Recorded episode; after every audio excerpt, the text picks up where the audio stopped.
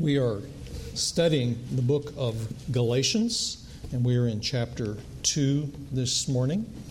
And so, if you have a Bible, you might turn there and follow along. We're going to read from verses 6 through 14 this morning. If you would, would you stand? We stand in recognition that this is the inspired, inerrant uh, Word of God, not merely a letter uh, from a man uh, to a group of friends. Let's pray together. Father in heaven, only by the ministry of your Spirit working in our minds and hearts uh, can these spiritual words become alive to us and life giving to us. And we ask that that might be uh, what you are pleased to do this morning. And we ask, Lord, for strength to be alert. We ask, Lord, for minds that are uncluttered, for the things that might be noisy, and call for our attention to be quieted and stilled in your presence. It's in Jesus' name we pray. Amen. Amen. Galatians 2 6 and from those who seem to be influential. What they were makes no difference to me. God shows no partiality. Those, I say, who seemed influential added nothing to me. On the contrary, when they saw that I had been entrusted with the gospel to the uncircumcised, just as Peter had been entrusted with the gospel to the circumcised, for he who worked through Peter for his apostolic ministry to the circumcised also worked through me for mine to the Gentiles. And when James and Cephas and John, who seemed to be pillars, perceived the grace that was given to me, they gave me the right hand of fellowship to Barnabas and me, that we should go to the Gentiles, and they to the circumcised. Only they asked us to remember the poor, the very thing I was eager to do. But when Cephas came to Antioch, I opposed him to his face because he stood condemned. For before certain men came from James, he was eating with the Gentiles. But when they came, he drew back and separated himself, fearing the circumcision party. And the rest of the Jews acted hypocritically along with him, so that even Barnabas was led astray by their hypocrisy. And when I saw that their conduct was not in step with the truth of the gospel, I said to Cephas before them all, if you, though a Jew, live like a Gentile and not like a Jew, how can you force the Gentiles to live like Jews? We ourselves are Jews by birth and not Gentile sinners. Yet we know that a person is not justified by works of the law, but through faith in Jesus Christ, so that we also have believed in Christ in order to be justified by faith in Him and not by works of the law because by works of the law no one will be justified. You may be seated.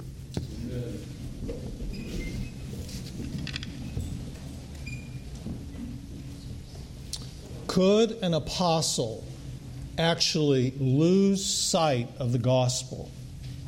Is it possible that Peter really doesn't get the gospel? Is it possible that you and I don't either? Now, it was awkward and embarrassing, like it always is when a fight breaks out in a church. This happened at a fellowship dinner between two men who were the most prominent leaders in the church. It was Peter against Paul, a knockdown, drag out, in your face fight and no one saw it coming. After all, these two men had been good friends and had shown uh, great respect for each other. They'd given each other the right hand of fellowship and the recognition they were on the same team, ministering the same gospel, just to different uh, groups of people. But now Paul is confronting uh, Peter in front of the church in a place ordinarily where laughter and pleasant conversation were the norm. Now, this disagreement is one of the most dramatic moments in the New Testament, and many people have been uncomfortable uh, with it. In the early church, Uh, some said this was merely staged to make a point. They wanted to protect Peter's reputation. Peter certainly couldn't be that mistaken about things. And uh, m- many modern scholars have thought, well, this represented a profound and utter divide between Peter and Paul, a rift that was never healed, which is not true. Yet for Paul, as he writes this letter, it is the crowning proof uh, that his gospel, his law free, ritual free, performance free gospel was authoritative.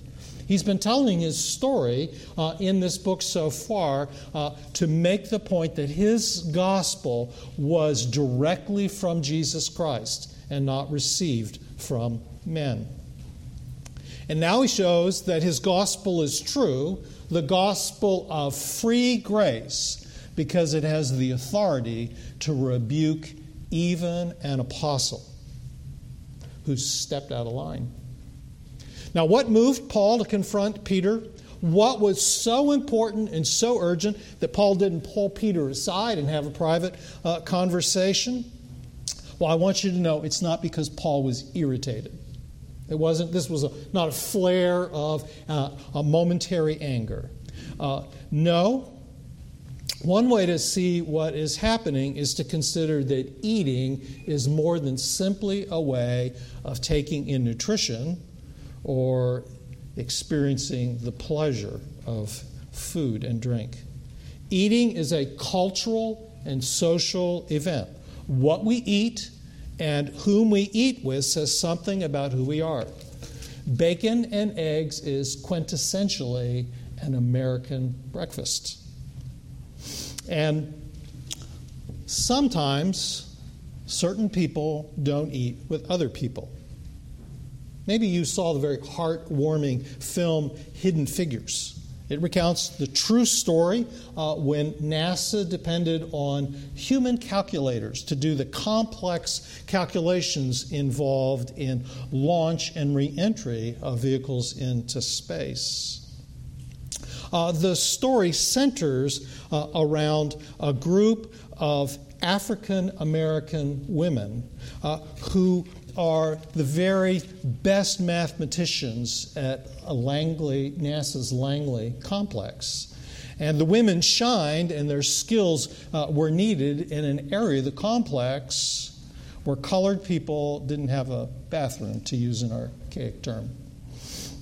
Uh, Katherine uh, Johnson uh, is the name of the actress who joins uh, the group uh, that's uh, in charge of making these final calculations, and there was no bathroom in that building for colored people.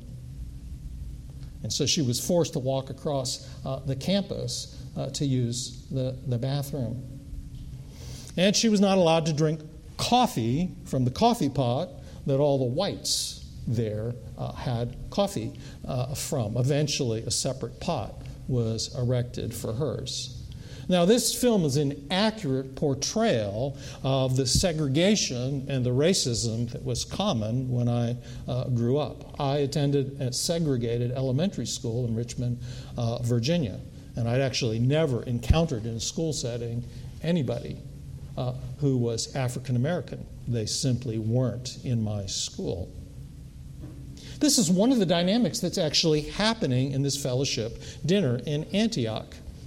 Uh, Clarence uh, Jordan uh, wrote the Cotton Patch uh, letters and Gospels in order to capture something of the ethnic tensions, the racial tensions uh, that were present in the early church that are present in ours. And this is how he paraphrases uh, this passage from Galatians. But in spite of all of this, when Peter came to Albany, I had to rebuke him to his face because he was clearly in error. For before the committee appointed by James arrived, he was eating with the Negroes. That's Jordan's term. But when they came, he shrank back and segregated himself because he was afraid of the whites. He even got the rest of his white liberals uh, to play uh, the hypocrite with him, uh, so that even Barnabas was carried away by their hypocrisy.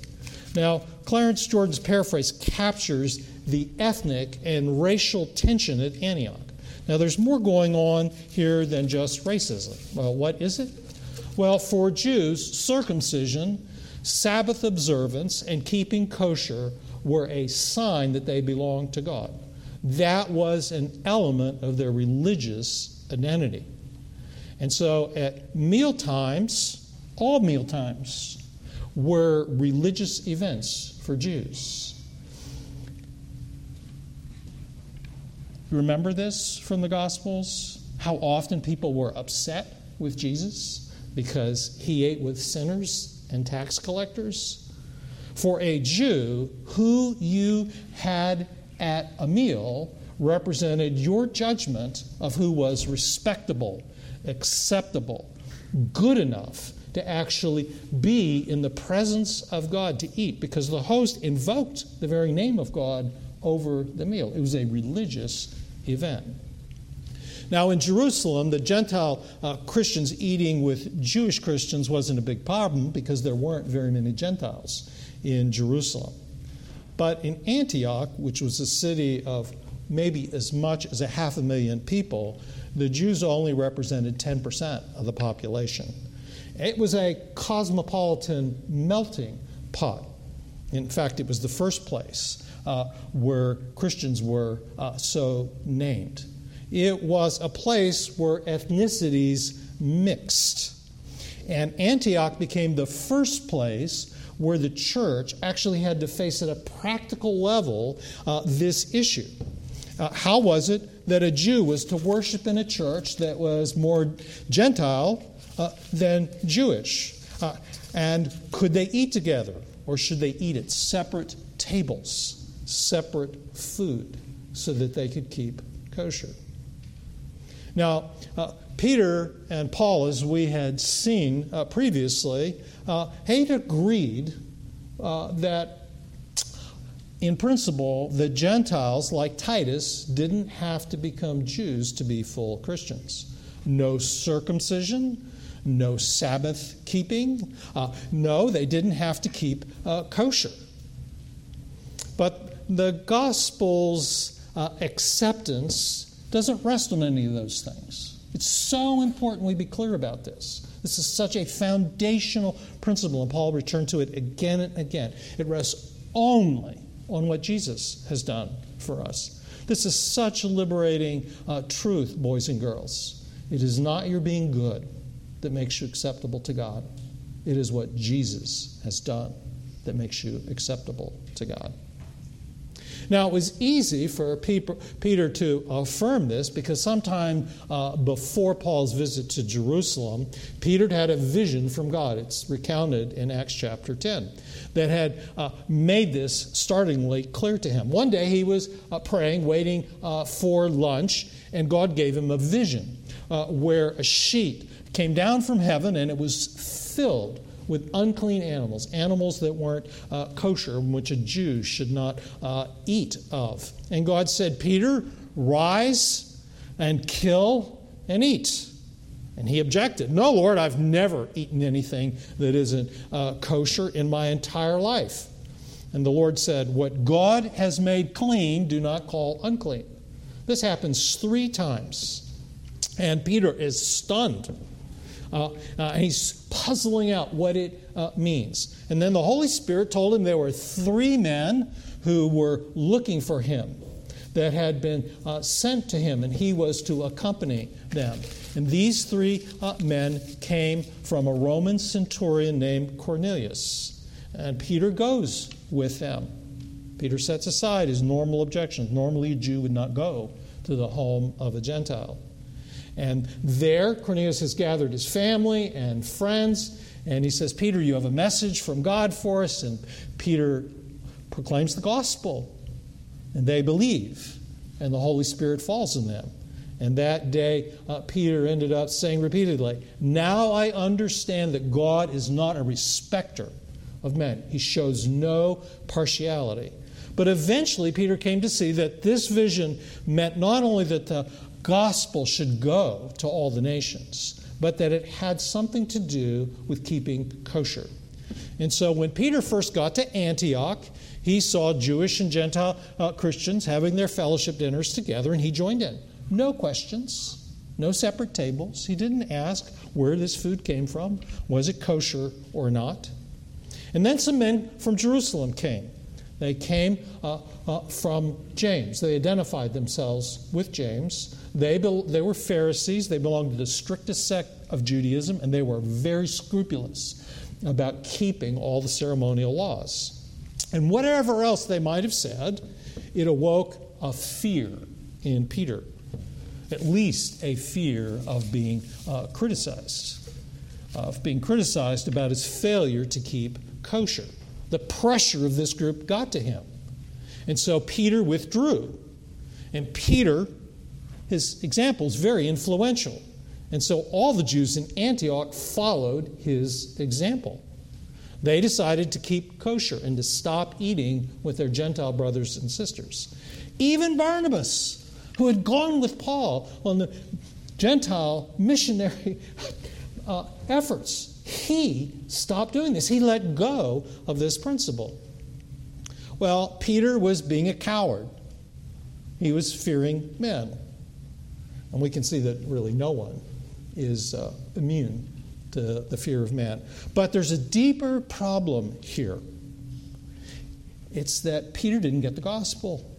He didn't see how it actually applied to daily life. Paul writes very plainly here he doesn't see Peter's behavior as rude, ill mannered, or unwelcoming. No, uh, he says Peter stood condemned before God, that he was acting as a hypocrite. He was play acting in his behavior, uh, as if he were actually strictly kosher. And uh, Paul confronts him uh, for his actions because they deny the very heart of the gospel. And he puts it in a very striking way. It's in verse 14. I saw that their conduct was not in step with the truth of the gospel. That's how the ESV puts it. Uh, Peter uh, wasn't living in line with the truth of the gospel. The word in step here uh, is literally ortho walking. Now, some of you boys and girls uh, may have been or may be going to see someone called the orthodontist. that ortho means to straighten your teeth. And that's what ortho means. The gospel is a truth, uh, it's a message, it makes a set of claims. And that includes that we are weak we are sinful. We want to be in control of our own lives. We actually want to be our own saviors. We work out ways to save ourselves, uh, to make ourselves uh, right uh, with God. And the gospel announces to us that Jesus uh, acted on our behalf. He lived out everything that God uh, can and does require of us. He died in our place so that we could be fully accepted by God, even though we're still very flawed and sinful. Nonetheless, we are now totally and fully accepted by God. And so this means that the truth of the gospel has a trajectory. It leads in a certain direction, and it has a vast number of implications for our lives. And it's our job to actually bring our lives into line with the gospel, with the thrust and the direction the gospel uh, gives. This means there's implications from the gospel for every area of our lives from work to how you go to school to how you respond uh, to your uh, neighbors. Uh, to how you live in friendship, in marriage, in family life, and not just church life every single sphere. You create something cultural, something cultural. It needs to be in line with uh, the gospel. And so it's your and my job to actually understand how our lives are to align with the gospel and ask ourselves do they? Are they actually doing this? Now, I must tell you, for more than 20 years, uh, I've come to see the Gospels far deeper than I first appreciated. And I've been helped by many people, and in what I'm going to say now, I've been especially helped by Tim Keller. So here's the first sweeping implication that the power of the gospel is unleashed in our lives when we bring the truth of the gospel to bear on every area of our lives. Paul announces in Romans 1 6 that I'm not ashamed of the gospel because it is the power of God for salvation. Or it has the very life of God, and he puts it this way in uh, the letter to the Corinthians I gave you birth through the gospel. The gospel is life giving. And the second implication of this is that the sufficiency of the gospel itself. Paul is showing us that we never get beyond the gospel to something more advanced, something deeper or higher, which is one of the casualties that happens, one of the subtle things that happens the more theological education, the more Bible knowledge you gain you start to think, well, that's where life is. But it's not. Life is in the gospel. The gospel is the secret to the Christian life. And so it's not only uh, necessary as the way we enter into a relationship with God, but it's how we make progress in the Christian life. It comes as we exercise faith in the gospel. But you know, it's very common to think Many pastors think this, and probably the majority of people in church actually uh, think that the way we uh, grow is not the way we come to Christ. The gospel is for non Christians, they come to Christ, and then they grow through work and obedience. But work that is not in line with the gospel will not sanctify, and in fact, it will strangle and what difference does this make? Well, I want to draw out a couple of uh, applications for you this morning because we can extend this metaphor to say that gospel renewal, gospel joy, and power are ours when we stay on the line and avoid getting off to either side, to the left or the right. This means the gospel is a third way between two mistaken opposites. I don't mean that the gospel is a compromise between these two things or it divides the middle. No, it's a third, other way than these two things. The gospel critiques both religion and irreligion. Tertullian, one of the early church fathers, put it this way Just as Christ was crucified between two thieves, so the doctrine of justification is ever crucified between two opposite errors. What Tertullian means by this is there are two false ways of thinking, each of which steals the power uh, and distinctiveness of the gospel by pulling us off the gospel line to one side or the other. One of these thieves might be called moralism or legalism, and the other is hedonism or relativism. Or another way to put it is that the gospel opposes both religion and irreligion. On the one hand, moralism stresses truth without grace, and it really says we must obey in order to be saved.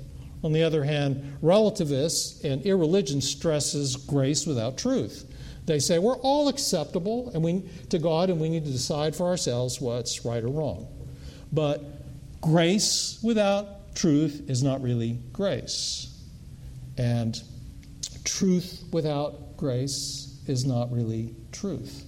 Jesus was full of both grace and truth. And if you veer to either side, you lose the joy and the power and the freedom that the gospel gives you. They're stolen. Just how does that happen? Well, moralism is the view that you're acceptable to God, the world, to others, even yourself, through attainments, through what you do. Moralists don't have to be religious, but often they are. And when they are, their religion is conservative and filled with rules that focus on behavior. Moralists view God as very holy and just, and this view either leads you to despise yourself because you can't live up to these things, or to be proud because you actually think you're doing all these uh, things. And it's really ironic that the very same point of view produces both people who are crushed and people who are smug. How does relativism steal joy and power? Well, relativists are usually irreligious, or else they prefer liberal religion. On the surface, they're more tolerant than other uh, people. They think that everyone needs to determine right and wrong on their own. If they're religious, they like to talk about uh, the love of God, but since they don't see themselves as bad, uh, it doesn't cost God anything uh, to welcome us. And um, because God's just a very welcoming God. And what that does is it empties the significance of the cross, which is far richer and far deeper and far more gripping than a God who simply welcomes everybody for just who they are, the way they are. Now, let me uh, illustrate this with two areas. One is suffering. Moralistic people have a problem when suffering enters their lives. And the reason is is because part of the point of moralism is to put God in your debt. God owes you. And uh, God owes you a safe life uh, because of how good you are. And so when suffering hits, the moralist is forced either to feel terrific anger at God because God's not keeping his side of the bargain, or terrific anger with themselves because they're failures at living out the expectations. Either way, you'll think, I hate God or I hate myself. You might even swing back and forth between these two things. The relativistic hedonist person's more likely to become bitter uh, against life or God since they believe they don't deserve any troubles in life. But the gospel's a third way. On the one hand, the gospel humbles us out of any sense of being mad at God. Because Jesus, who's the very best person who ever lived, suffered profoundly. And that demolishes the idea that good people don't suffer. And bad people should. If God Himself was willing to suffer in this life for us, then we shouldn't think ourselves exempt from suffering. We should expect to suffer because we follow a suffering Savior. On the other hand, the gospel moves us out of feeling guilty and mad at ourselves, for Christ died when we were yet sinners. And the trouble at the moment we're experiencing might be God's way of waking us up, but it's never God's way of punishing you. Jesus has taken all the punishment for your sins upon himself. God will never punish you for his sins. That is not what the Bible means when God disciplines us. No, it's not punishment, although sometimes parents in their discipline is punishment. No, it's, it's just correction. It's just to often exposes uh, really how little progress we've made, really uh, how weak our faith is. And God's intent is that we would draw near to Him and we'd go strong. As someone has put, put it this way Jesus suffered not that we might suffer, but that when we suffer, we could become like Him. One other area uh, that has broad implications for us both individually and together as a church Peter's sin was basically nationalism. He insisted that Christians can't really please God unless they become Jewish. That's what he was doing with his behavior. Okay, he's a hypocrite because he said with his mind that isn't true. But that's in fact what his behavior was saying. You have to become Jewish to be fully accepted by God like we are. And that is but one form of legalism. Legalism is looking to something else other than Jesus Christ to be acceptable and clean before God. And legalism always produces pride and fear in us, and exclusion and strife in our relationships with others. Now, there are many examples of this, and uh, they're just examples of how we're actually failing to live out justification by faith, how we're failing to stay in line with the gospel. And here's one way it's to be sectarian. Every Christian group and denomination, of necessity, has numerous distinctions in their beliefs and practices, but most of these have less to do with the core of the gospel than they uh, do with specific convictions about ethical behavior and about church policy. And it's extremely easy to let our distinctions uh, be that which uh, we embrace in order to distinguish ourselves uh, from others so that others might know we're superior. Our, our way of doing church is better than anybody else's way. But the gospel enables us to see that every Christian group has strengths and weaknesses. And uh, if we're walking in line with the gospel, we'll be both humble and charitable with other Christians and other groups.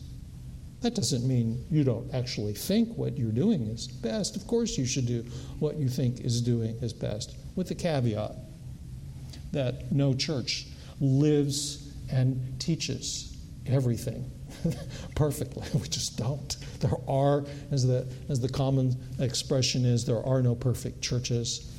P in PCA is not the perfect church in America. There are no perfect churches in America. We all know that. Another way is to bring classist and nationalistic or racist attitudes from the world into the church. We all know Christians uh, who belong to classes or groups or have personality types that we previously disdained uh, in our lives outside the church. Working class Christians often uh, have a distaste for Christians from wealthier and more socially refined backgrounds, and vice versa. Christians from one political persuasion may be upset to actually discover that there are people in their church who hold the opposite uh, political points of view. Very talented Christians uh, may, well, disdain people who aren't so gifted, who they view as uh, mediocre. We may feel uncomfortable with people whose cultural emphases are different than our own. And we may respond to this just the way that Peter does. We may politely sit by those people in church, but we won't eat with them. We won't really become friends with them.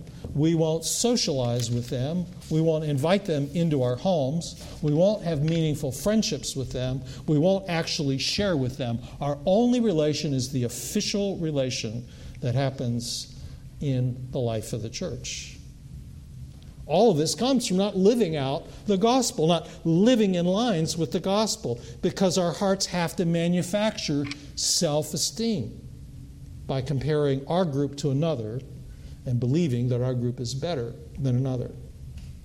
This is what drives the divisions in the human race.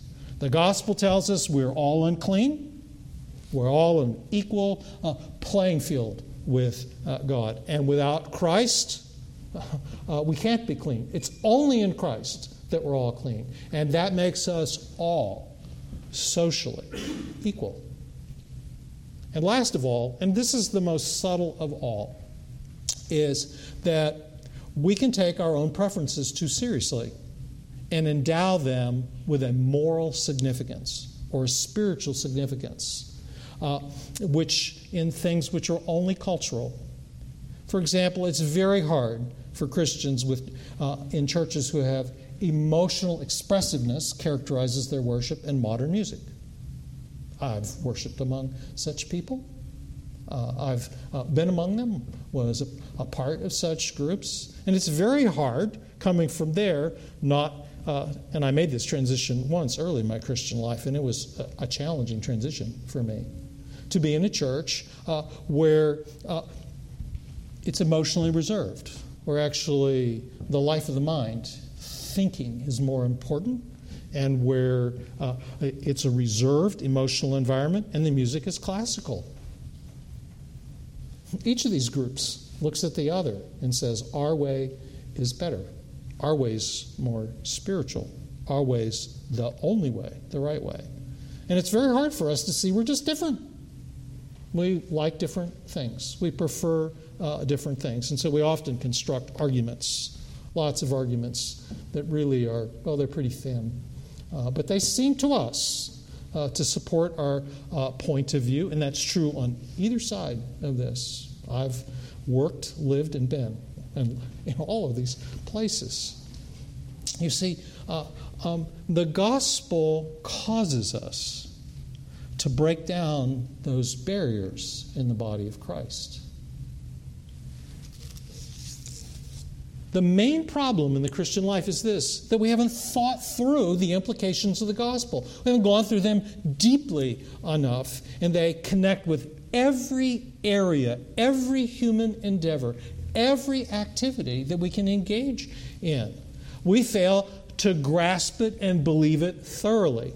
Uh, Luther, in his commentary on Galatians, puts it uh, this way The truth of the gospel is the principal article of all Christian doctrine. And it's most necessary that we know this article well, teach it to others, and beat it into our heads continually.